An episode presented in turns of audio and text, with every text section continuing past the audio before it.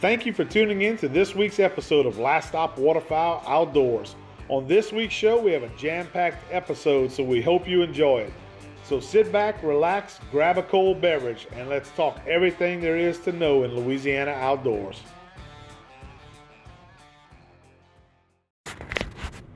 This episode of Last Stop Waterfowl Outdoors podcast is also brought to you by Blind Grass Camouflage Systems. Welcome to the most realistic, durable, and versatile camouflage system available. Tired of constantly having to rebrush your blinds? The smell of rotting grass in your blind? Or grass that pokes and cuts? Or grass mats that have no depth in color and don't last throughout a season? No more cutting brush. Our patent pending blind grass will not rot or mildew and is 100% waterproof.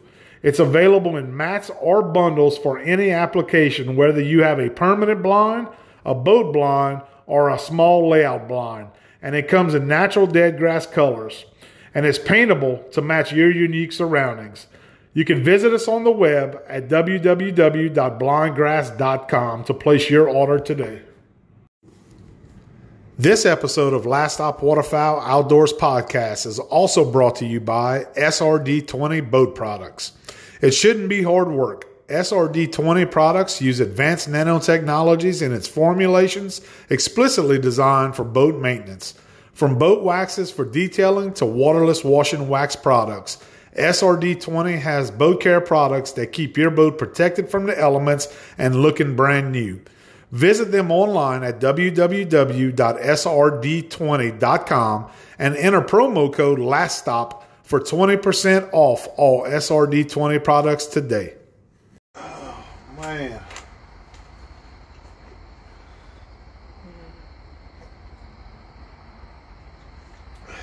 We got a cold, got a little cold front scheduled to come through tonight. And then it's on it is on after that. So we are ready to roll tonight. What's up, everybody? Golly, got a lot of people joining. What is going on, guys? Welcome, Last Stop Waterfowl Outdoors IG Live tonight. Got myself, Jacob, got Jackson with us, and uh, we typically don't do a lot of lives, but now with duck season kicking up, this is something that I want to get going on a, uh, every week or every other week at least, and, and talk to everybody. Kind of, kind of spread, share the stories that we see out in the fields, waterfowl hunters, and uh, and just discuss kind of what we got going on with us, some of the hunt trips that we're making, some of the hunt trips that you guys are making, so we can help follow the migration down through the uh, flyway. So I'm kind of excited to do that uh, and get on IG Live like we're doing tonight, and then we're gonna also uh, take these recordings and upload them to our, our weekly podcast that we do. So thank you guys for hopping on with us. If you're hopping on, we appreciate it. And uh, we got X Hunter in the house, Jackson. I know him as Jackson. You guys follow him on uh, on IG as X Hunter if you follow him. And uh, with four R's.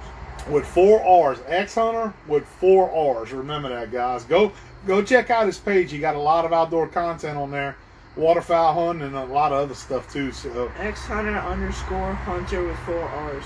Yep, yep. So tonight, guys, good weather tonight here in South Louisiana. We uh, we chilling on the back porch here at home. Just got off of work. He got off of school, like many of you guys probably did. And uh, and we're gonna share tonight, guys, with y'all some of the uh, some of what we did this past weekend. We had the West Zone. We have two zones for waterfowl this year here in Louisiana. We have the West Zone and we have the East Zone, and uh, and we opened up the West Zone Youth Waterfowl uh, season this past weekend. And Jackson, being you know 13 years old, gonna be 14 by the way here in January. So you you pretty much 14 now. Yeah. Um, he was able to hunt for the youth opener, and me and one of my buddies will tell y'all kind of about what we did. We uh, we took him and one of your good friends, uh, Blaze, uh, they invited us. So why don't you tell tell everybody kind of what happened, what we were invited down this weekend, and kind of where we went for youth weekend. Since it was your weekend to hunt, we'll let you talk about it a little bit. Well, this week this weekend we went to, we went we went up uh, hunt up in Hackberry, Louisiana. Uh, up up there by Texas, and we uh we yeah our our buddies just invited us to go up to Hackberry this uh this weekend for the West Zone opener youth hunt, and we just went shoot some birds. Me and my buddy Blaze. Yep, yep. So we were invited, guys, to tell y'all kind of. We had some people. We, we've been posting a lot of videos over the last day or so. Um, we released two full uh, videos on our YouTube channel, and we had some guys ask us comment, kind of, hey, where were y'all as far as in relation to what uh, side of the state? And what it was is like Jackson said, we were on the west side of the state. Um, so we were hunting on the west side of the state up in Hackberry, Louisiana. He mentioned that, and uh, we were invited by some of our friends um, that have a uh, private property or a lease, or uh, it's not a lease anymore. It used to be their lease, and they were able to purchase that land. And uh, how many acres did they Lance and them have? Sixteen hundred. 1,600 acres that they have down in Hackberry, Louisiana. And guys, if you're not familiar with that area, it's all it's all coastal marsh is what it is down in Hackberry. So, man, I have to admit it was my first time uh, being invited to go there, and my buddy Lance and his son Blaze, who Jackson plays baseball with, um, they know each other. They've played baseball all summer, and Lance being a waterfowl hunter his whole life, we uh, we immediately when we met we struck up a, a relationship. And then they also, his father, who's Mr. Warren Coco, owns Go Devil uh, boats and motors. So you guys are real familiar with Go Devil. Um, so we went over to Mr. Warren's lease down in Hackberry. That's actually where we were this weekend, and uh, and we had a we had a really good time, man. They have an impressive, impressive piece of property down in Hackberry, huh, Jackson? Yes, sir. Yeah. They got a lot of. They got a lot. It's like a big. It's like a giant marsh. It- That's what it is. It's just a. It's just Yeah, a it's coastal marsh. marsh is what it is. So coastal marsh, uh, sixteen hundred acres. You got a lot of property to roam around and do some hunting. So, um, you know, the conditions when we got there, we left Friday afternoon, real late after work, um, and from here where we live in the eastern part of the state or southeast part of the state, it took us what right around four hours, I think, to get up there. Yeah. You know, it's a four-hour drive. It took us to get to Hackberry, and then on top of that, we had to launch the boat, and yet another 35-minute run that we had this weekend. Um, so rain was in the forecast for Friday night whenever we left, And then was- Saturday morning. and then a little bit Saturday morning. Yeah. When we had looked at the forecast originally, though, it didn't look like there was going to be much rain Saturday morning, but it ended up kind of coming in late, and uh, and we got a little bit of rain Saturday morning for the opener. So we, uh, you know, we were fortunate enough since we were on private property, which if you guys follow us, that we are typically public land hunters. We hunt 99% public, you know, land. So hunting private land for us is something that I haven't done in years, to be honest with you. Uh, and Jackson, really, since he's been hunting with me, he hasn't got a whole lot of opportunity to hunt public land or private land. I'm sorry. So it the whole the whole private land thing was really nice for him to be able to experience. I was happy that he got an opportunity to hunt some private land and then you know some really nice area of uh, you know that we got to hunt. Uh, top notch, you know, from the blinds that we hunted in to the uh, to the to the boats that we took to get to the spots. I mean, you know, we're dealing with Go Devil setups. The camp had about five or six Go Devil setups that were available for us to use, or anybody who hunts there to be able to access the property and use. So that was pretty awesome. Um, and then the blinds, you know, Go Devil. A lot of you may not even know this, but Go Devil. I'm in boat sales. I'm in I'm in marine sales. I've been in that for quite a while. And uh, and our dealerships, we have two dealerships that that have um, Go Devils. We actually are a dealer for Go Devil. So um, not only am I friends with Lance, but I'm also a, uh, a salesman for their their um, you know their products that they offer. And a lot of people are baffled when I tell them that Go Devil makes blinds as well. They make floating duck blinds. They make uh, aluminum blinds that they uh, that you could purchase from them that you could put out on property if you have leases. Uh, they make uh, you know even pit blinds that type of stuff.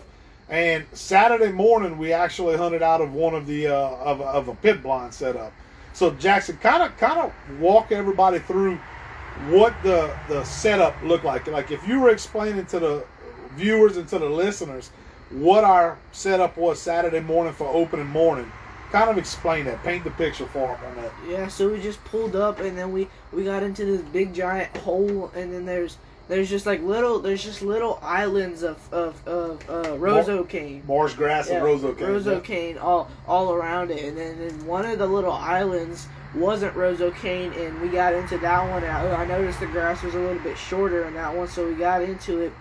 And I looked, and there was like there was a pit blind. There was a box right here and a box right here for two guys in each box. And then uh, they had some like tray holders for your shells and everything. So it was like just that, and then the, it was all around. It was gla- uh, grass, and uh, behind us, uh, they had a pirogue hide where you just hide your pirogue so you can go and get your birds. And then if you looked about ten yards away, there was a there was a uh, boat boat shed to hide your boat. Uh, Yeah. To uh, yeah. Yeah. So that so basically uh, the setup was when we got to the to the pit blind that Jackson's talking about. He, you know, ba- we went in a Go Devil. He brought all of us to the uh, pit blind, dropped us off, and then they have all these little marsh islands inside this property that we were hunting, uh, and we were hunting a big open water area. So that was that was, uh, you know, we were kind of hoping that we'd get some big ducks coming in on opening morning. So we hunted open water, uh, but it had little islands of marsh grass all throughout this this open water area.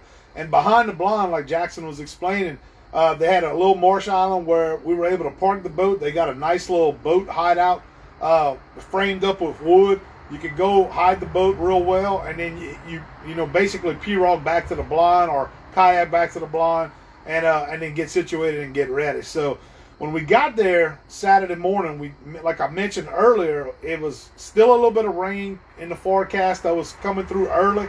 It was supposed to get out of there, which it did. It ended up clearing up and getting out of there. And they had the wind shifting from the uh, what was it the uh, the west, I, and then it was going to be shifting out of the north. So perfect scenario for us to set up opening morning. You know where we were, the blind that we were set up in. You were able to catch kind of the birds, uh, the wind. No matter which way it shifted, it kind of worked out for us in that setup. So that was that was pretty cool. So right at daybreak, we uh we ended up having a uh, a bird. I think we shot. Y'all shot, or I say we shot. Two Let me not say we shot. Y'all shot. Two teal. Two teal that came in. I got one, and Blaze got one. Yeah. Speak. I don't know if they can hear you. Speak up a little bit. What they, you said? They had two tail come in the decoys, and I got one, and Blaze got one. Yeah. Both got one. So he started out with two tail, right? Yeah. Yeah, so that's that. That was good. Right off the bat, we started seeing a couple of birds and, and kind of walk them through how, how that morning went. What what happened in those events? Yeah, so we just uh like I said, them two teal came in and then it was it was real it was real cloudy and foggy, which was, which is normally what we kind of like minus the fog. And like they just they just kept having like groups of teal and stuff, and then we looked up and then we got some we saw some big ducks come right over the blind. They they uh they just uh caught us by surprise and we started calling at them and they just they just kept flying. So we saw some big ducks and then eventually we had a couple more teal come in and we uh we had a couple more teal come in and then we just uh uh uh we had we actually had three gray ducks come in that uh we saw them from a distance and they uh we started calling at them and then we were like oh no they they they're gone. They're they're going and then they they, they they just turned we're like oh oh keep calling they came came came all the way to our decoys they came in we shot one of them out of the two Yeah, yeah, y'all got one of them out of the two. So basically, the, uh, what we did in the blind was we set up. I was on one end of the blind, and Lance, who's my buddy, was on the other end of the blind, and uh, we had both the boys in the middle, and um, not Blaze, uh, Lance had his littlest boy, Hayes. Hayes. Hayes is seven years old, so he had him kind of tucked on the edge of the blind with him and shooting a crack barrel 410 and uh, trying to just get him to maybe do some, uh, you know, some water swatting if we got a couple of birds in. Which over the weekend he ended up shooting several birds that way uh, just by them coming in. So that was pretty cool to see Hayes at seven years old, you know, kind of joining in and, and feeling like he was part of the, the, the group, you know, the older group. So that was pretty awesome. Uh, but yeah, you know, that opening morning when I look back and I kind of think about it, man, I was I was impressed to see the amount of birds or the the different species of birds that we had. So that's uh, just being upfront with you guys. That's a great sign as we get ready to head into the to the you know the opener here this weekend on the western side of the state, and then we're going to be following right up with that here in Louisiana in the East Zone. Um, but in the western side of the state, that seemed to be the ticket during teal season. You know, if you listen to the podcast um, when we went through teal season, typically southeast Louisiana marshes are phenomenal for teal, and that's always that's always a, a given when it Appreciate comes to teal like. season. Uh, thank you, man. We appreciate that. And uh, you know, the southeastern part of the state, the marshes are always a given as far as teal season goes. It's always phenomenal teal hunting. Uh, maybe even some of the best duck hunting in Louisiana nowadays is during teal season. Um, but this year, the southeastern part of the state, other than I'd say probably Venice, you know, it was really it, the teal season was was bad. You know, it was horrible in this part of the state this year. And Venice is always known for teal. And Venice, Venice is always solid. They're always going to have their birds, and we've talked about that. But the story was the western part of the state. So the western part of the state had a good teal season overall. Not great, but a good teal season overall. So I'm not surprised. My point is that I'm not surprised that opening up, you know, the youth weekend this past weekend, that we had a wide variety of species of birds in the western part of the state, um, and good numbers of birds. Um, you know, when we look back at, at the first day, we killed a couple of teal. Uh, you know, we had in the bag limit, you had teal, gadwall, Ringnecks ringnecks, and poule d'eau. and well, poule d'eau. I don't count poule d'eau in that, but yeah, you had some diver birds. You had some divers. You had your um, your gadwall, and you had your teal. The majority of the birds seen throughout the weekend, I would tell you guys, is blue wing teal. So if you're opening up this weekend in the western zone, you've probably already done your scouting. You already know this, guys. But if you've put in your time, you've got out there, blue wing teal are hanging around right now. That's a big, big part of what I think a lot of guys' bag limits are going to be this coming weekend. And the, Um, in the in the blue ring, they usually come and go real easily, and then the green wings start showing up, but the blue wings are hanging around. Yeah, yeah, we didn't see we didn't see green wings a whole lot. I think we ended up maybe seeing one or two green wings over the weekend, but that was about it. What you're eating. He said this weekend's gonna be a war zone. It's going to be a war zone. You're right about that. Um, and I really think it's going to be a phenomenal opener on the West Zone, guys. And you guys in eastern part of Texas, you know, uh, I know our buddies from Flyway Connections, they hunt that part of the state, kind of the western part of Louisiana, East Texas. You guys, if y'all opening up this weekend in East Texas, I'm not sure if y'all making a trip down there or not. But for all you boys that are going to be hunting up the eastern part of Texas and the western part of Louisiana, it's going to be jammed up, guys. That's just my prediction. And I could be completely wrong, but if you look at the weather forecast for this week, right now we're sitting, it's Wednesday evening. Um, right, we're supposed to have a, a cold front or a cool front come through tonight, kind of hit, shift the wind out of the north. And then through the rest of the weekend, the temperatures are going to continue to dive this weekend. So um, that's going to be a good thing. There's already a lot of birds here right now, We need to get. and that's going to help. We need to get south wind. Jackson likes south winds. Tell him, to, and and really, I've talked about south winds a lot. South winds over the last several years have been our best days to hunt. That that is true. That is true. But I do like seeing these cold fronts this year.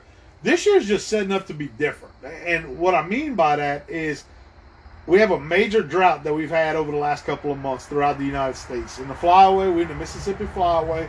We've had a lot of areas that do not have water coming down the flyway.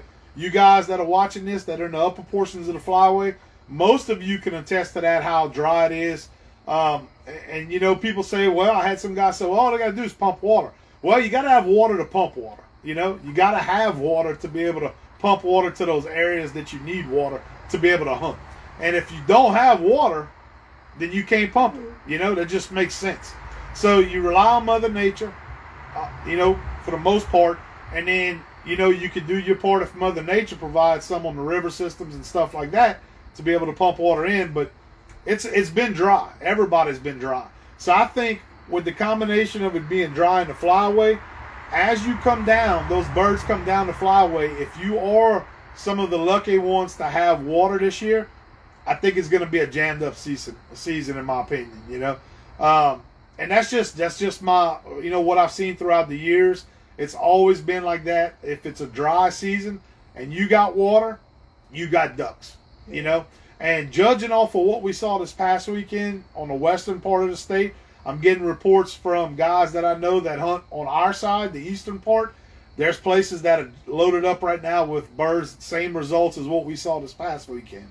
So, you know, getting to go out on the youth hunt this weekend was pretty awesome. Not only because we were able to get the, the boys out there to do some hunting, which we learned a lot, right? I think we all learned a lot. Jackson, you learned a lot just from shooting this weekend, you know, as far as, hey, I was a little rusty. Let's kind of knock that rust off. Uh-huh. You and Blaze were a little rusty, I have to say that. They came in so fast. They came in so fast. So, hey, that's part of it. You know, that's what we got till season for a lot of times. Knock that rust off, um, which y'all did this weekend, and now you kind of read it. And, and you even went back and watched the videos that we posted up on our YouTube channel from this weekend, and you and that's a great way to critique yourself and kind of see what you did, what you didn't do, uh, settle some of those disputes between you and your uh, buddies in the blind over who shot what birds, uh, which we heard that all weekend long. We laughed at that all weekend long. Uh, him and Blaze were arguing over who shot which bird. And uh, when you go back on video and you watch the video, they can't lie no more, guys. You see it right then and there on the video. So I think you learned a little bit from that. Um, what else? What else you took from this weekend? Just shoot better. Learn how to shoot better. Wait, wait on the duck. Wait on, wait on the ducks. Take it. Take your time when you go to shoot. That's a very good point. Take your time. Uh, like, cause if if some of y'all watch the part two video, and the, the, clip that my dad the clip that my dad put in there with that teal coming like two feet from me we actually lost that bird i ain't gonna lie to y'all. I, we lost that bird I, I, I, missed four times in a row well okay so we talked we touched on day one uh, of saturday's opener so in the western part of the the youth zone guys you get to hunt two days back to back um, which is a little different from the eastern youth zone the eastern youth zone, which I don't know why, the eastern part of Louisiana's youth zone, you get a youth day this weekend to hunt, and then they get a day at the end of the season. So it's a little different than it was this past weekend in the western part of the state. Um, you know, they got two days back to back. If you're a youth hunter in the western side, you get no youth days at the end of the season. In the east zone, they give you one day this coming weekend, and then you get one day at the end of the at the end of the year when the regular season ends. Don't know why exactly they do that. I'm not a big fan of that personally. Uh, I wish you got two days back to back like they did in the West Zone for all the East guys who are uh, youth hunters that are hunting.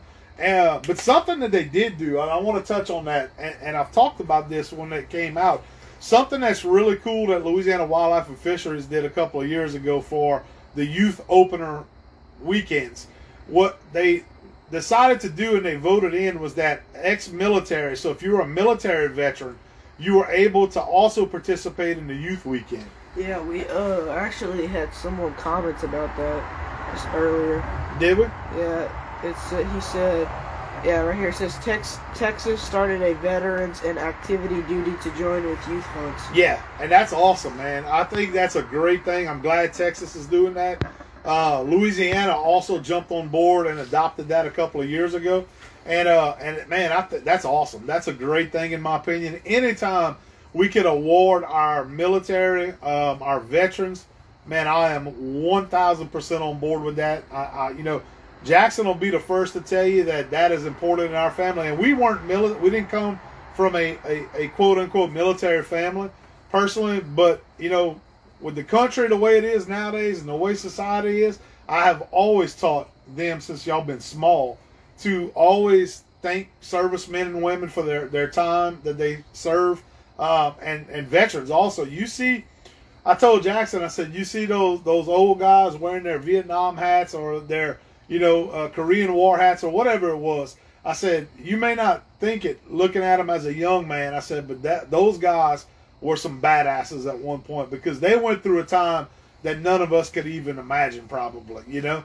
And uh, and it was just different times in, in, in, the country at that time. You know, when you were going through World War One and two, and, and you know Vietnam and all that type of stuff. So don't ever don't ever take that for granted, guys. And us as hunters, I think we do a really good job of recognizing those people And uh, I'm so glad to see that you know our wildlife and fisheries, uh, whether you're in Texas, Louisiana, or whatever state you're in, is adopting that to kind of give some of those guys a, a benefit to be able to waterfowl hunt. You know, a, a weekend before the season, uh, the regular season opens, and a weekend after the regular season opens. So, job well done, Louisiana Wildlife and Fisheries, and every other wildlife and fisheries agencies out there that, that did that. So, uh, but yeah, going back to day two, guys, I'm gonna let you know Jackson. You can kind of fill them in. So day two, we swapped things up. We didn't hunt open water on day two. Uh, um, lily pad pond. We hunted a, a lily pad pond, and, and, maybe speak up so they can hear you. But a lily pad pond that was a lot smaller hole, guys. So if you go and you watch, or you've already watched the video that we posted yesterday on our YouTube channel from day two, you're gonna notice that the area that we hunted was a lot smaller on day two. So kind of kind of give them a picture of what it, what that looked like, Jackson, on day two, as compared to the hole we hunted on one. So like on that on that day, the hole like it was like just another little round hole, but it was like way smaller, and it had a bunch of red red and uh, green lily pads all in it. Which I like at first I didn't I didn't know that ducks like lily pads and all that, but apparently they love them. Yeah, they like them. We, you know, when we used to hunt Saline Larto, we had a camp up at Saline Larto, uh, which is Dewey Wills Wildlife Management Area here in Louisiana. Central part of the state, located just right under Catahoula Lake. A lot of you guys geographically, you'll you'll recognize the name Catahoula Lake. Uh, honey Brake. You guys are familiar with Honey Brake. Saline Larto Honey Brake is actually on Larto Lake. Um, what a lot of people don't know about that is that it actually borders right up to a wildlife management area, and Catahoula Lake is just north of that wildlife management area. So for years, we had a camp there for about 15, 16 years, somewhere in that time frame. Uh, and at the time, it was really, really good waterfowl hunting. Um, and I learned at a young age that ducks loved landing in those lily pads. I told Jackson that story. I said we had guys that would throw out two liter Coke bottles um, you know, I remember seeing when I was getting into, you know, kind of hunting on my own, you know, in that area at the time, kind of learning it. I'd, I'd see these guys set up their duck blinds, and they would have two liter Coke bottles all around the duck blind, just painted black. So, you know, obviously, I guess they were trying to mimic coots or something else like that. And they'd set all these decoys and these blinds up in these lily pad fields. So, a couple of things we know puddle ducks love is what? Shallow water.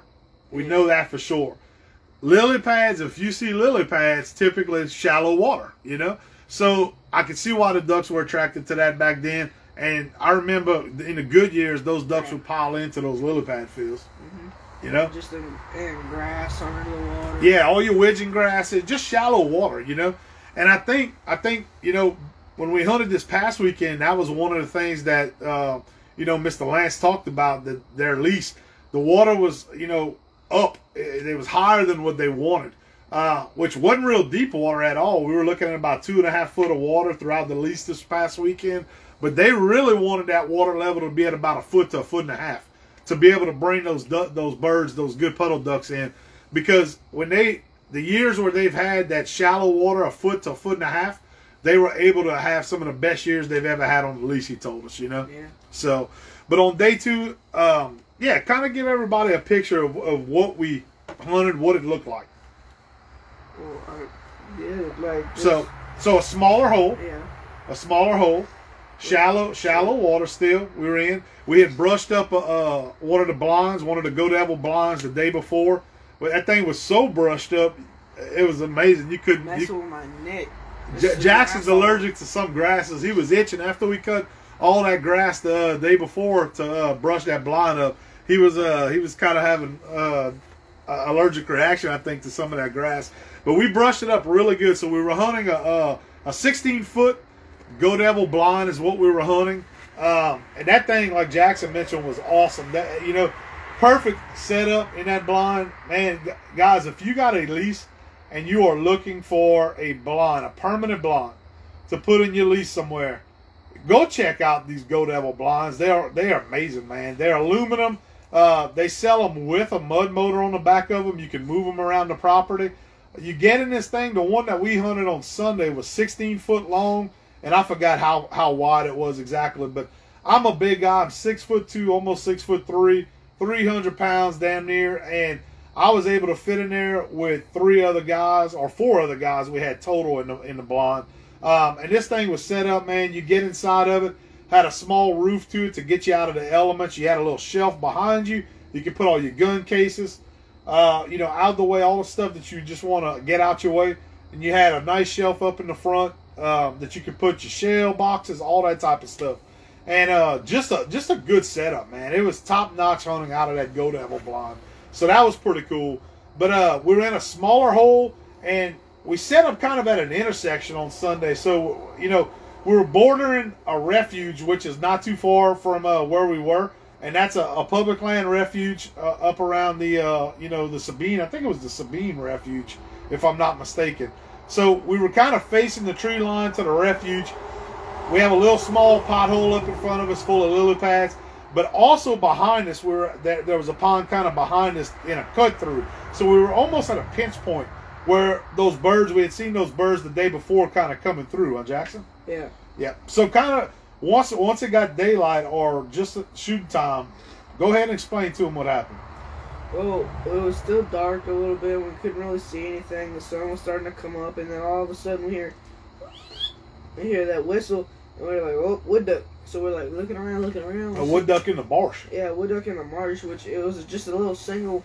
So we're looking around, looking around, and then all of a sudden we see it coming from the right, and it just goes right into the decoys.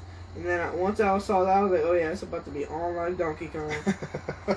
yeah, that, so uh, I could see it. It was just legal shooting time, and that wood duck just coming over the marsh grass, dead at the decoys, dead at the blind, right and into just the coot decoys. right into the coot decoys, and uh, which the old coot decoys, the old coot decoys, they work, don't they? No, Don't they work? no. Have you learned? If you've learned anything over the last few years hunting with me, is that coot decoys probably work now? Huh? You would have to agree. No. Yeah, he agrees, guys. He agrees. I promise you. He uh, messed up my hat. he uh, you can't mess up that hat, man. That thing's fit perfect to you. So, but a few years back, he didn't believe me on those coot decoys, guys. So let him know those coot decoys are money. It works. That's coot money, decoys dude. definitely worked. So That's money. Dude. anyway, the the wood duck comes directly into the decoys, into the coot decoys, and then what happened from that point on? Uh, after that, we just proceeded. We proceeded, and we're like, we had some teal. We had some, we saw some groups of teal. Some Come- good groups of teal. Yeah, some good groups of teal coming in, and then all of a sudden, a bit, a, a, a, a, something flew into the decoys, and, and we're like, and it was, it came on my side. We're like, shoot it, pulled up, shoot it, and the minute I shot, a big old group of teal come come flying in, and it turned out Typical it, teal. Turns out it was a coot. I was like, I was like, oh my god. so, so this bird kind of. I'm on the left side of the blind. Once again, I'm kind of on that side when he did this. And, and Jackson's actually, you were outside the blind. There was a little deck on the front of the blind that was all brushed up. So right at low light, you were set up on the front of the blind, actually outside of the door. Yeah. And uh, we looking left, and then we look right, and this bird's just coming dead at us. Low light, you know, still can't really tell, and it just dive bombs into the left side of the blind.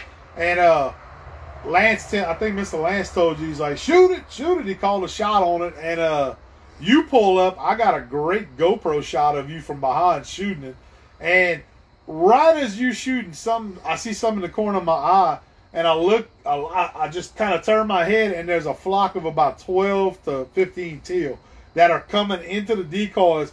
And as you pull up and shoot, they just flare up and they take off in front of the blind. So, you know, it happens, guys. You don't when you have birds coming from behind you, especially.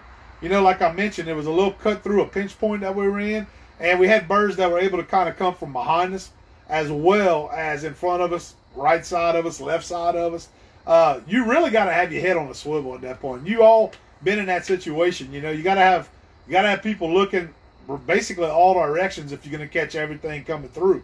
And with the size of this hole being as small as it was on Sunday, those birds were in that more over that marsh grass and dropping into that hole very quickly. So you had to be you had to be on point. You had to be paying attention. So And like we said, it's a small hole, so if they come in the hole, they're coming in fast and quick. yeah, coming in fast and quick. So what happened after that one? What was what, what else did we have after that? after that, we had we were uh, sitting and we had a big old group of ringnecks that we saw come in. They came through the decoys. We didn't shoot. We thought it was over, and then that we start we kept calling, and they came back around from behind us, and we did, and we and we knocked uh, two of them down. Yeah.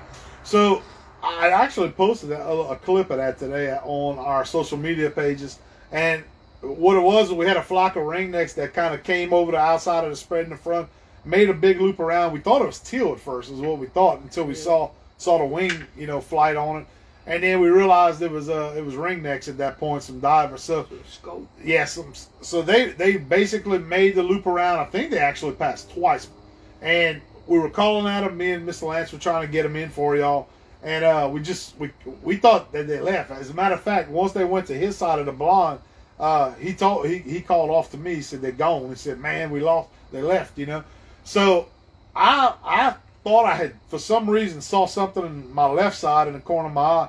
So I kind of turned. We were still down in the blind, staying hidden.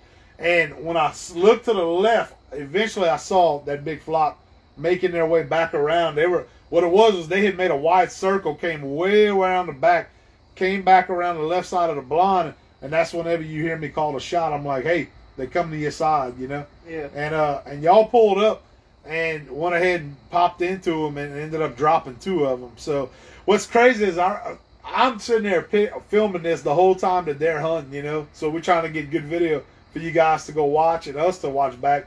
And uh, it seems like I see these birds. They start. They pull up to shoot. And I see these birds rising, trying to get out of there, you know. And I'm like waiting. I'm with the camera and I'm waiting for them to start falling, and nothing's falling. I remember thinking that. I'm like, man, nothing's falling, and I see one fall, and the rest of them are getting away, and it's almost like it's in slow motion. You guys know what I'm talking about, you know. Whenever you get these birds come in, sometimes, and uh, to me, it was like it was in slow motion. So these birds are trying to get out of there. We drop one, and Blaze on that third shot all weekend long. Blaze was really good on that third shot. And he on his third shot, those birds were almost over the marsh grass again. And boom, he pulls the trigger and drops one Yeah. on his last shot. He, he did that at least three times over the weekend. And uh and you know what? I kind of know I kind of know how that is. We've probably all been there before. That you know, whenever you get those big groups of birds in, and especially when they're up close and they're in your face, they're right there next to you. That's usually when I struggle the most. Not that it's a big group of birds. It's just that that shot when they're so close to you, that I, have a hard time picking them out. And it's been it's taken me years to be able to get better than that. I didn't really get better at that until I hit my late twenties, probably. You know, so that's what happened to him. But my point being is on that third shot, when you know you only have that one shot left, you guys could attest to this. You really kind of zone in on it. You know, you kind of zone in on that bird or one of those birds, and you try to you try to really focus and hit that hit that last shot, and that's what he did. So I have to hand it to him for a youth hunter, 13 years old. He was really good at cleaning up those shots that he missed on that third shot. He was good. He was good with that, man. And uh, and you know, I know you were disappointed a little bit the way you shot when you look back at the video a little bit, but you know, you know, you rewind to a month ago during teal season, we on a teal hunt, and uh, man, we got teal in our face coming in, and I mean, you were on fire, you know, for teal season on that hunt. You know, you you were cleaning up shots that we had birds getting out the hole after we had dropped a couple of birds, and here you come pulling up and you knocking them down. So it's just every hunt's different, and you know that's that's what we, that's what everybody will tell you. Every hunt's different. Um, you know, it's just the way it goes sometimes. But that but that flock was pretty good. We got that on camera. What was really good about the whole weekend with me being able to sit back, not hunt, and just film, I was able to get almost every you know flock of birds that that we had on camera that we were able to uh, harvest on camera. So that was cool, you know.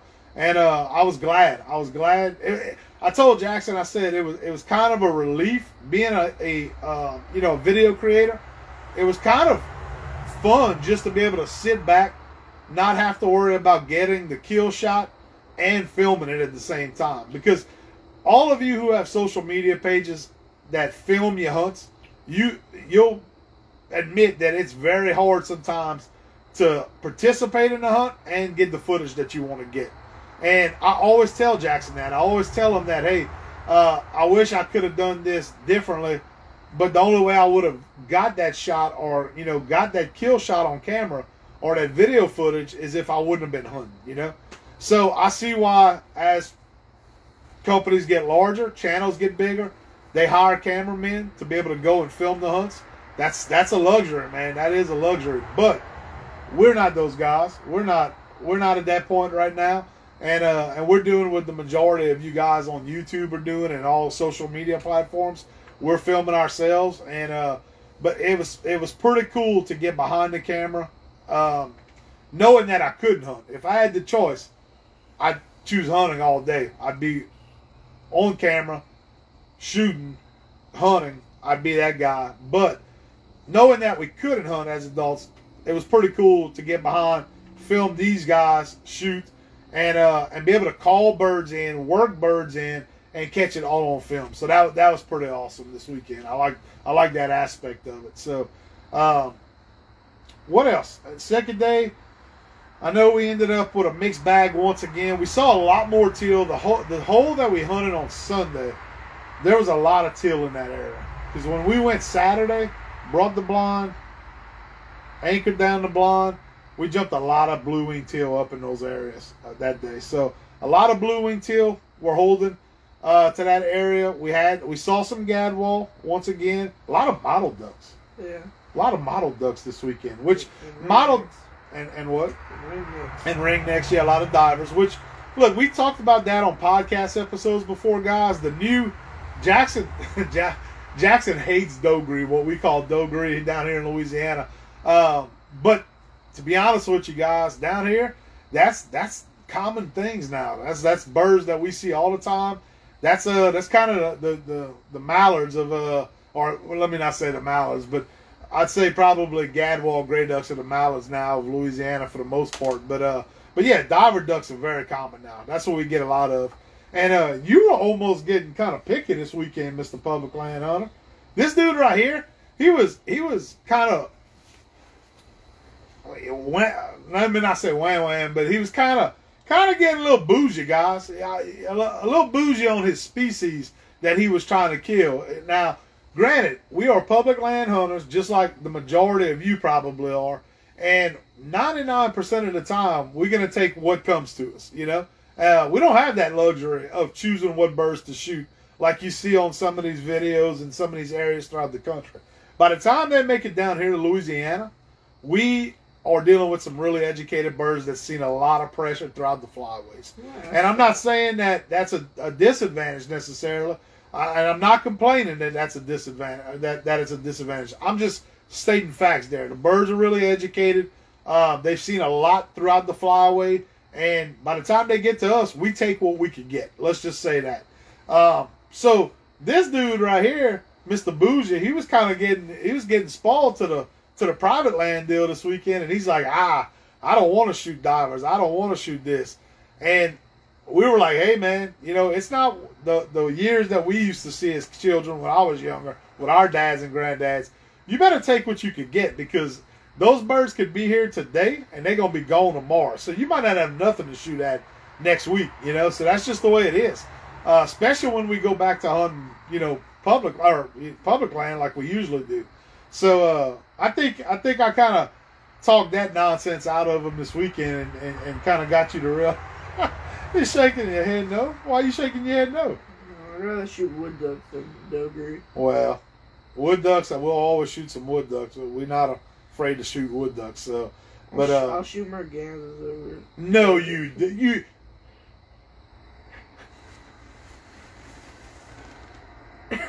Did he say that? Did he really repeat that for the camera, please? Just so you guys, I know the one, I know you guys heard that, but what you said? I'd rather shoot hooded mergansers than the trash dough. Get the fuck out of here! Get out of here with that trash. Hooded mergansers. Hooded mergansers. They're pretty birds. You might not be able to be in my boat this year. Ringnecks are pretty. You are not. I, what y'all think, guys? Let us know in the comments. Should he be able to step back in the boat this season with me? Hooded mergansers over over ringnecks, and, and what? I can't believe you said that. You ain't my child, son. You are not my child. You haven't ate a hood. I tell you I what, never, guys. I never said I was gonna eat it. Well, if you're gonna harvest it, you're gonna eat it. I'm a harvest. So I tell you what we're gonna do this year, Mr. Hood and I'm a, merganser. I'm a harvest. I'm a harvested so I can make a pretty picture with my with my Instagram photos. Oh, that's that, that. That's today's hunter for you right there. Uh, let me harvest it, kill the bird, so I can take a picture on Instagram. I tell you what, you like hooded merganser so much. This year you drop a hooded mergansers. Guess what this this dude's eating right here, guys? If he drops a hooded merganser this year, I will personally put it right here on IG, Facebook, YouTube. We will do a video of him eating a hooded merganser that I will put in a pan and pan fry for you. I haven't eaten a lot of ducks in my life, so I don't really know what they're supposed to taste like. Oh, okay. I don't Well, know you, what- don't you know what- definitely gonna know what a hooded merganser tastes like. Trust me. You ever tasted sewage, No, raw sewage, no, a good shit hamburger? no. That, that's what a hooded merganser tastes like. Tastes like boot leather and ass is what it tastes like. That's what a hooded merganser tastes like. Like like the So- marshmallow. Like a hooded merganser is so bad that it stinks when you kill it. When you drop a hooded merganser, they already stink. How do they survive if their body is stinky? Well, they're a living, living animal. You just, unless you want to mount a hooded merganser, which does make a beautiful mount in a Drake hooded merganser, then yeah, we we we let those go, man. We gotta let that fly. Bro, you look at the, We're you, not eating that. you look at the hen hooded mergansers and the Drake. Like the hens are so ugly. I mean, like the their hood is red and gray. It looks so ugly, and then their feet are orange, and their beak is just like a. Like, it goes like. It's so ugly. Well, you know that in Louisiana, the hooded merganser that's actually separate from your duck limit, your bag limit. I don't know, but it's still type of duck. Yeah, well, it's a, it's actually merganser. It's a Morgan, it's in the merganser family, so it's different species. But, But they, a lot they, of guys look at it as a duck. They go. They migrate with ducks. Yeah, there ain't no doubt about that. They do. So, but overall, you know, guys, just to kind of sum it all up, really good opener for the youth weekend this past weekend. That was great. Uh, you know, to see the boys be able to shoot, get some birds. Um, you know, overall successful weekend. You know, um, what we took away, you know, besides that is that a, like I mentioned, there's a lot of birds down right now. We have a wide variety of species that are down right now. Um, you know, and I'm speaking from what I saw in the field on the western side of the state once again. So the western part of Louisiana this past weekend. Um, you know, this weekend coming up is going to be the East Zone opener. I referenced that a while ago too. So the youth guys are going to be able to hunt on the eastern side of the state this week, which is what we normally hunt is the eastern side of the state. Um, so it's going to be interesting to get some feedback. I'll be at work this weekend. We won't be able to hunt this weekend Yeah. to take you, but I am going to be heading down to the uh, to the marsh on Monday. Yeah. And I got a question. So you, there's a there's a west zone, east zone, and a coastal zone. right? No, there used to be a coastal zone. So Louisiana a couple of years ago had three zones. You had a coastal zone, a west, and an east zone. Well, they changed that oh, last year. I think it was last year they changed it. So going into this past season, it went to an east zone and a west zone, two What- zones. What's the coastal zone now? Well, the way it runs, it kind of runs from the top of the state down and makes a J hook almost down uh, along, you know, along the J. coastal portion. So, yeah, it kind of makes a J. So basically, if you like Venice, all those areas, you're gonna be in that in that eastern zone, uh, or I'm sorry, western zone. If you, I forgot exactly where the cutoff is city wise, but anything above that, like Gonzales, uh, you know, um, LaPlace, Lake Pontchartrain, all those areas are to be in the uh, considered the east zone. So Monroe, you know, the northern part of the state, the eastern part, northeast part of the state, uh, all those areas are going to be in the E zone, So that's going to open up in two weeks from now yeah. uh, for big duck season. But the youth zone, the youth hunt is going to be this coming weekend, just like we did on the other side of the state last weekend. So yeah. it's going to be good to get some reports. Um, you know, I got some friends that are going to be heading down this weekend to open up the, the coastal or, or the western uh, part of the uh, big duck season for them, um, which is along the, the coast. Um, they're going to be hunting this weekend, so we're going to have some reports over the weekend and get some feedback on what they're seeing. But man, all everything I'm hearing right now is that it's looking pretty solid. A lot of birds, uh, just like we saw in the western part of the state. A lot of birds on this side of the state as well. Um, and you and I took a scout trip just a couple of weeks ago. I know we've been checking out some stuff over the last few weeks. We uh we we found a couple of holes that we're gonna paddle into this year that we uh we're looking forward to hunting, and they were they were loaded up with blue wing teal, huh? Yeah, and our prediction was just cause since they got low water in there, that's why they still got teal in there. Yeah, yeah. If uh, like I mentioned, blue wing teal are going to be a big part of a lot of bag limits this weekend because they here they here right now. Over the years, we don't we, we haven't really killed a lot of blue wings, but that, this year that might change. Not at like, this time of year, we haven't. Yeah, like like this year, this year blue wings might be the new green wings. Yeah, well, your green wings, you know, they had they had a uh, weather report come out this week that they about to get a lot of snow in the upper portions of the United States. Not not us. Uh, don't look like we getting snow. I was about to say it's, we're not getting snow. That, would be that'd be so cool to make a snow duck hunting video. Yeah, yeah, it's been a while. We had, last year we made a frozen a frozen ice uh, video we had at the end of the season, we which ended up sucking. It, it, wasn't a good hunt at all. Froze our butts off in waders standing in the water, and we didn't even kill a single bird. Didn't kill a single bird. We ended up we had a good duck season last year, but that last hunt ended up being one of our worst of the season, and it was best. Our last one. Yeah. Of the season. Yeah, that was our last hunt when we hunted with Mr. Casey.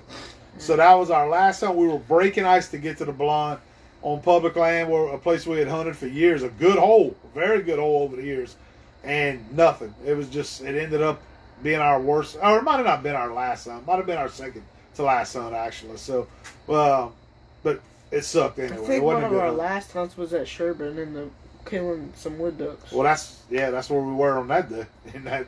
Oh. oh well, yeah. So, well, but anyway, we were in the left hole on that one. Yeah, yeah, it was a different hole, yeah. but it wasn't good. That's that's the point is that it wasn't very good. So, but uh, but yeah, guys. So gonna be at work this weekend. As far as we go, can't take Jackson on the youth weekend this weekend to hunt, but I'm gonna be down in the marshes back on Monday. So I'm gonna take my first hunt on Monday. Um, I'm going down there with uh, my buddy who with Game Changer Boats. Um, he is uh, he's gonna we're gonna be heading down to an area that we hunt have hunted over the last couple of years and had a lot of success. Typically, uh, I'm hoping, man, I'm, I'm hoping that it stays true to what it's been over the last several years. Great it's a gadwall hunt, is what it is. Gadwall, teal, a little bit of bufflehead. Mergansers. No, we don't shoot mergansers, but that they do have mergansers in that area. But it's going to be a gadwall hunt. That's typically what it's going to be. So I, I hopefully I could give you guys a report on Monday that we uh, that we put the hammer down on some gadwall. I'm hoping. I'm hoping that's the case. I don't want to jump the gun and get too confident, but over the years, it's been a uh, it's been a good one for gadwall. Duck Blind Bistro. Duck Blind Bistro, welcome guys. We are a huge fan of y'all products. We're a customer of y'all's. So guys, welcome welcome to the uh, IG Live. We've been using y'all product, man, for quite some time. I had my original one that my wife got me for Christmas years years ago and we have put some miles on that thing, man. Y'all make a phenomenal product. So thank y'all for hopping on with us and uh, tuning into the IG Live here tonight. So we're just a couple of Louisiana guys, man. We uh, we trying to kick off duck season like I'm sure a lot of y'all are across the United States, and uh, and looking forward to it as we're getting ready to open up here in the next week and uh, next couple of weeks. So. Um, yeah, but we were talking about scouting. We went down, we did some scouting guys a few weeks ago and, and a couple of things that we're going to do different this year. And if you listen to the previous podcast episodes, we talked about kind of getting out of the out of the boat this year a little bit more, kind of going back to some of that more traditional waterfowl hunting. Uh, and what I mean by that is, you know, using the boat as a tool to get us to where we got to get to, That's and then we're going to get out of there. We're going to pirogue in or kayak in, whatever you want to call it, uh, to our holes. That's what we're going to do, man. They said we appreciate the support. No problem, guys. Y'all make a like. good one. Y'all thank y'all for the like too. Um, but yeah, we're gonna we're gonna try to use the boat to get to our spots, and then we're gonna park it, and we're planning on paddling into some spots. The spot that we scouted out a few weeks ago had a good number of blue wing teal that we're looking forward to going back and hopefully they stick around a little bit at the beginning so we can go back and get them. Uh, so that's something we're going to do this year. And we also made a big change. We didn't talk about this too much, guys, uh, other than a few posts, but we made a big change in our equipment this year.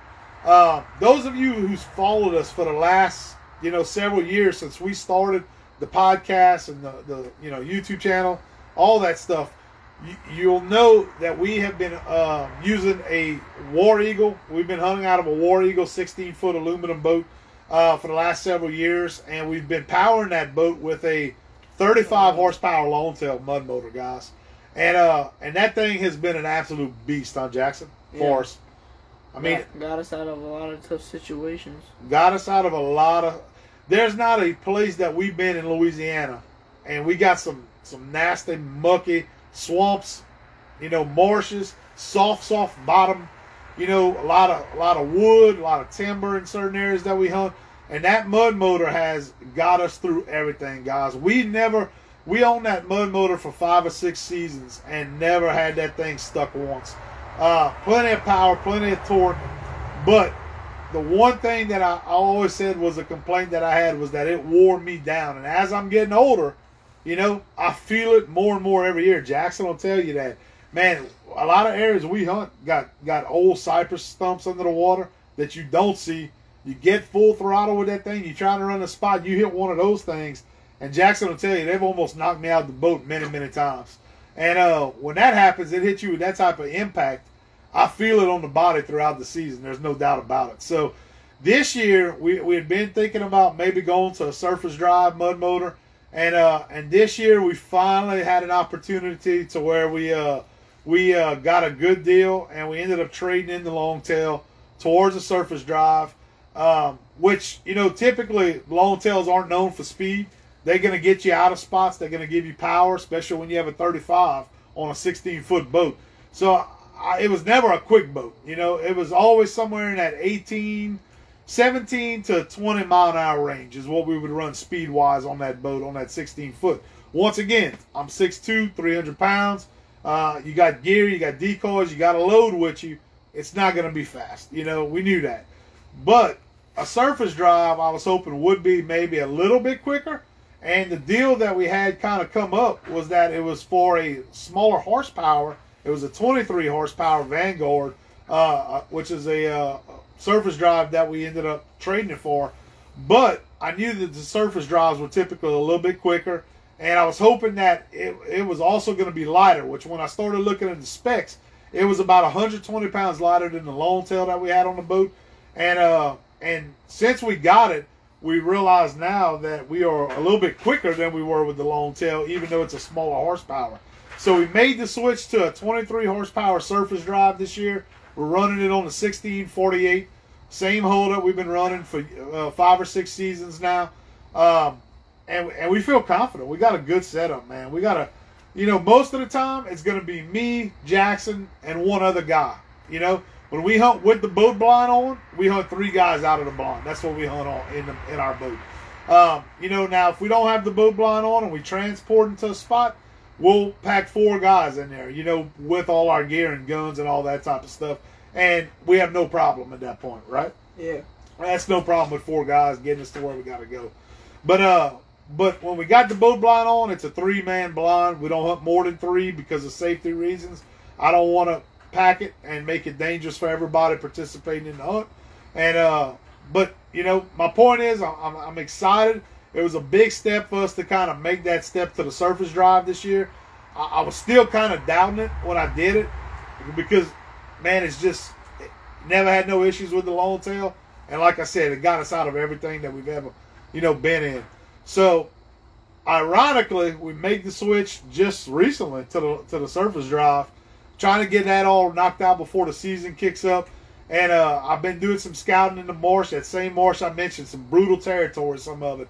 And a couple of weeks ago, I take my youngest son, who's his younger brother. He's eight years old. I take my youngest son, Hudson, scouting with me. He was out of school. And uh, we go check out some ponds that we hunted last year, had some success in. And there was one more pond that I wanted to check out in the area that we were scouting. And it was through the, the deal with this one, it's a little tricky. It's a little tiny cut between some some uh, you know spoil bank that you have to get up on plane and run that little cut to, to get over that levee and that spoil bank into this other pond. So we're middle of the day, probably you know one o'clock in the afternoon, and uh, I looked at it and I said, oh, "I got water over the cut. We should be good to go. No problem." Just glimpsing at it, I said, "But I know I have to get up on plane and hit it full throttle to get through. Make sure I get through." Now, granted, guys, I mentioned we've been in a drought. All of you guys have been in a drought for the most part across the United States. I look at this little cut; it has water in it. I think, I okay, no problem. I'm good to go. I get, I, I, make a loop around, I get up on plane, and I hit it going full throttle. And guys, when I hit that little cut in that spoil bank, it came to a complete stop. And I was like, oh shit. I told myself at that point, I said, uh oh. I said, we might have a problem. But I'm thinking, I'm still thinking, okay, well, if it's stuck, I'll push it off. No problem. So I get, I, I look at the boat, I kind of look over the edge, and I see water in front of me, water behind me where the motor's at. I drop the mud, I drop the surface drive down as low as it could go, give it full throttle. It's not budging, not at all. So I'm like, okay, um, I'm gonna have to get out the boat. Don't have my waders with me. Rookie mistake. Should have brought them. Should always keep them in the boat with you. So I get out the boat. I'm in my shorts. I'm waist deep. When I step out in front of the boat, it drops to about four and a half, five foot deep. Behind the boat, four and a half, five foot deep. I go to the front of the boat. I look. I look underneath it, and half of my 16 foot boat is up in the air, and the other half is stuck in the mud in the back. So I'm like, okay, let me try to push it off. You ain't pushing that off, guys. Not that, this thick Louisiana mud, swamp mud that we had in there. It's almost like a clay and a mud mixture, and that boat was suctioned to the bottom of it. So at that point, we were stuck. I knew it. I went to the back. I even tried digging out, you know, a little bit to see if I could slide it. Couldn't slide. And I immediately at that point said to myself, I said, son of a, you know what? If I'd have had my long tail motor, I would have been able to drop that tail down in the water and probably push myself with that 35 horsepower over to the other side of that spoil bank. And, uh, you know, not having that, I didn't have the length to be able to drop it down with that surface drive, get that that that you know thrust in that mud and, and, and propel me over the side or over the front of that spoil bank. Just didn't have the ass to do it in that with that motor, man. So I immediately right there kind of was like regretting it. I said, did I make the right call? Uh, getting rid of the long tail, but uh, I had to call a buddy of mine. Thank God I had a customer of mine. Thank God for him. And Lane, you know who you are, man. I can't thank you enough. Uh, I sold a Go Devil motor, a brand new Go Devil motor to a, guy that came in the store, a young gentleman who's in high school. He's, a, he's getting into waterfowl hunting. And uh, a couple of weeks before this had happened, and what's ironic about that situation is that the mud motor that I got was his previous motor on his boat that he ended up trading in, and then I traded my motor for that surface drive. So it was kind of ironic. Buddy of mine called him, he knew him, and ended up being him that said, "Hey, I'll come get you." uh, no problem. I'm getting out of school and I'm gonna come out there and and come uh, help you out. And he did, man. So that was that was pretty cool. Didn't take much, you know, 40 horsepower, bigger boat. He hooked up to me, pulled me off, no problem. But uh, my eight year old was was fussing me. He was on my butt and he was saying all the years that Jackson, you know, has has been with me throughout all kind of situations. You were with me. We, you never got stuck. Me and you never got stuck one time. I'm just better. You just better, huh? So you never got stuck in the. I take him, which I'm trying to get him into duck hunting more and more. Uh, I take him way. out, and there we go. We get stranded for about three and a half hours. So it's a great way to make him go back. Yeah, you're right about that. Great way to make him go back. So, but we ended up having a good time. It wasn't. It was. It could have been August. It wasn't August. It was cool. It was nice, you know, outside, and uh, but it, it was a learning experience, man. It kind of made me realize, hey, I got to be careful where I go with this thing. It's not like when I had my long tail I didn't really have to worry about that. I didn't, I, you know, and I like that aspect of it, having it in the back of my mind that you know I could just go where I needed to go, and I didn't really have to worry too much about it. But uh, with this one, I'll just have to play a little bit different. But that's a big change in our equipment. That was a big step for us this year to go to the surface drive. What I do love about it is that the ease of use on it, man. I could sit down, I could relax and drive this thing. It corners, it turns well and uh, I, love that aspect of it. I, I'm not going to nearly have the wear and tear that I had on my body, you know, in those previous years with the long tail. So, but that's that's really about it, man. I mean, what else? Do you have anything else that you you kind of excited? What you looking forward to now? Just opening a weekend. Opening a weekend, huh? Getting off of school. Getting off of school for opening weekend. We still gonna uh, we still really hadn't nailed down where we're gonna go yet on the East Zone opener yet. We had uh we we kind of thought we had a game plan and we got we got a sidetrack uh, invited on a on another hunt possibly. They're just waiting to see kind of where you know if the birds are there, you know, or not. And if they are, we may be headed back west again. It looks like for the uh, for the opener for the uh, second weekend. So it's going to be interesting to see, guys. But we're excited. I know you guys are excited. You're out there right now. Some of you already opened up. Let us know in the comments. You know, um, you know how you guys' seasons are going. We we've been tracking all of y'all that we follow on social media. We uh we follow you guys, man. Uh, there's a lot of great content creators out there right now. It's an awesome time with the technology we got to be able to share, you know, kind of what's going on through the migration uh, throughout the United States and the different flyways. So we pretty we, we, we look forward to tuning into a lot of y'all channels as well, uh, or your personal pages and following what you guys are doing. And we appreciate you guys for following us. We're so grateful for that. Uh, thank you for following this page. Thank you for subscribing to the YouTube channel. If you guys aren't familiar with us or our YouTube channel, we, we invite you to go check us out at Last Stop Waterfowl Outdoors TV.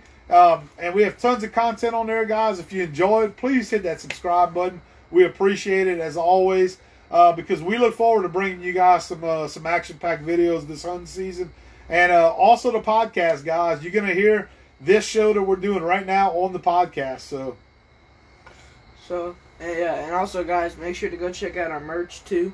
Last Stop Waterfowl dot Spread Shop. That's what it's called, right?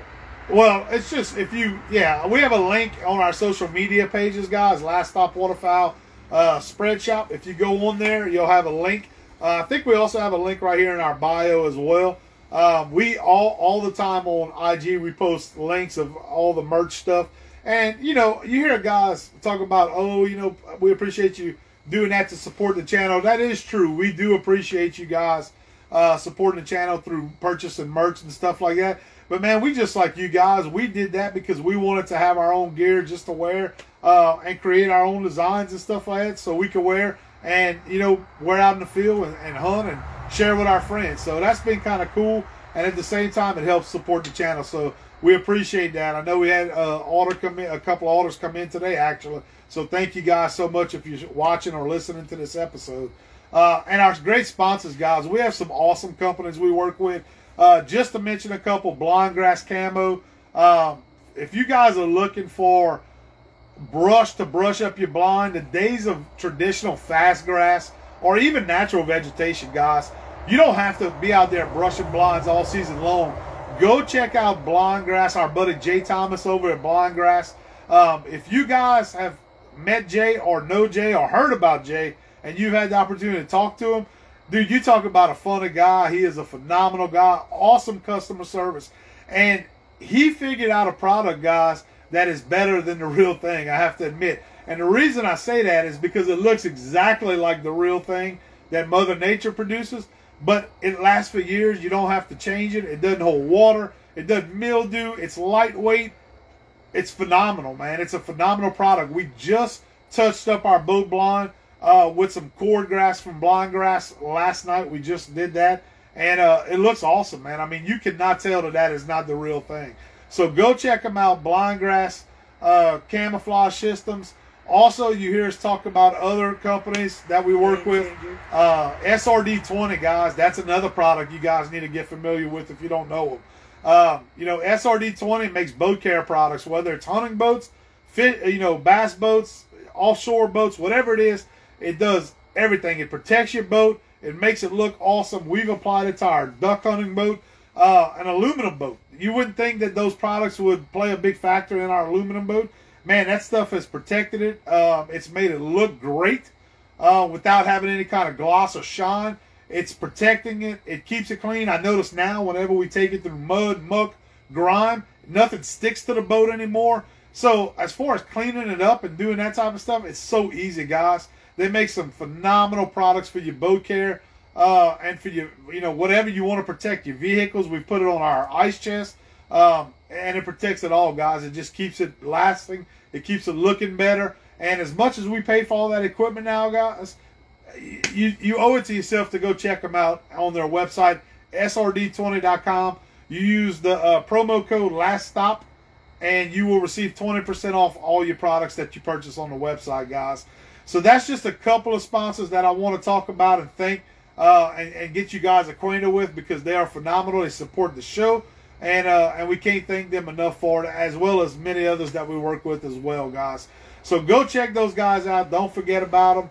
And uh, until next time, guys, this is Jackson and Jacob with Last Stop Waterfowl Outdoors. Hope y'all have a good weekend if you're heading out this weekend. And we'll talk to y'all again soon, guys. Y'all take care. Oh, hold on. I want to save it. I know. Tired of looking for that perfect hunting or fishing boat only to see that it's out of stock at your nearest dealer? Well, welcome to Game Changer Boats. We specialize in custom aluminum hunting and fishing boats. If you can dream it, Game Changer Boats can build it. Top quality craftsmanship and attention to detail is what we guarantee our customers, and we are proudly built right here in Louisiana. You can visit us on Facebook at Game Changer Boats or email us directly at gamechangerboats at yahoo.com.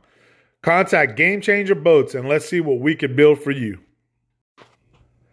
This episode of Last Stop Waterfowl Outdoors Podcast is brought to you by Beaver Creek Game Calls. At Beaver Creek Game Calls, all of our calls are handcrafted and held up to the highest standards. Our goal is to provide a quality custom call that every hunter can afford. We strive every day with this goal in mind. We also take pride in our customer service because without you, we wouldn't be able to do what we love, and that is to make quality custom hunting calls. All of our calls are proudly made in the USA. Visit us online at beavercreekgamecalls.com and let us build your next call. This episode of Last Stop Waterfowl Outdoors podcast is also brought to you by the Can Cooker. Seth McGinn's Can Cooker is the simplest and healthiest, most convenient cooking system available. The Can Cooker takes the cattle drive to tradition of cooking in a cream can and updates it for today's busy lifestyle. Pack the can cooker with ingredients and enjoy a mouth-watering, slow-cooked meal in a fraction of the time of normal cooking. Use it indoors and outdoors to cook a healthy meal on any stovetop, campfire, burner, grill, or the new multi-fuel burner portable cooktop from Can Cooker. Visit us on the web at cancooker.com.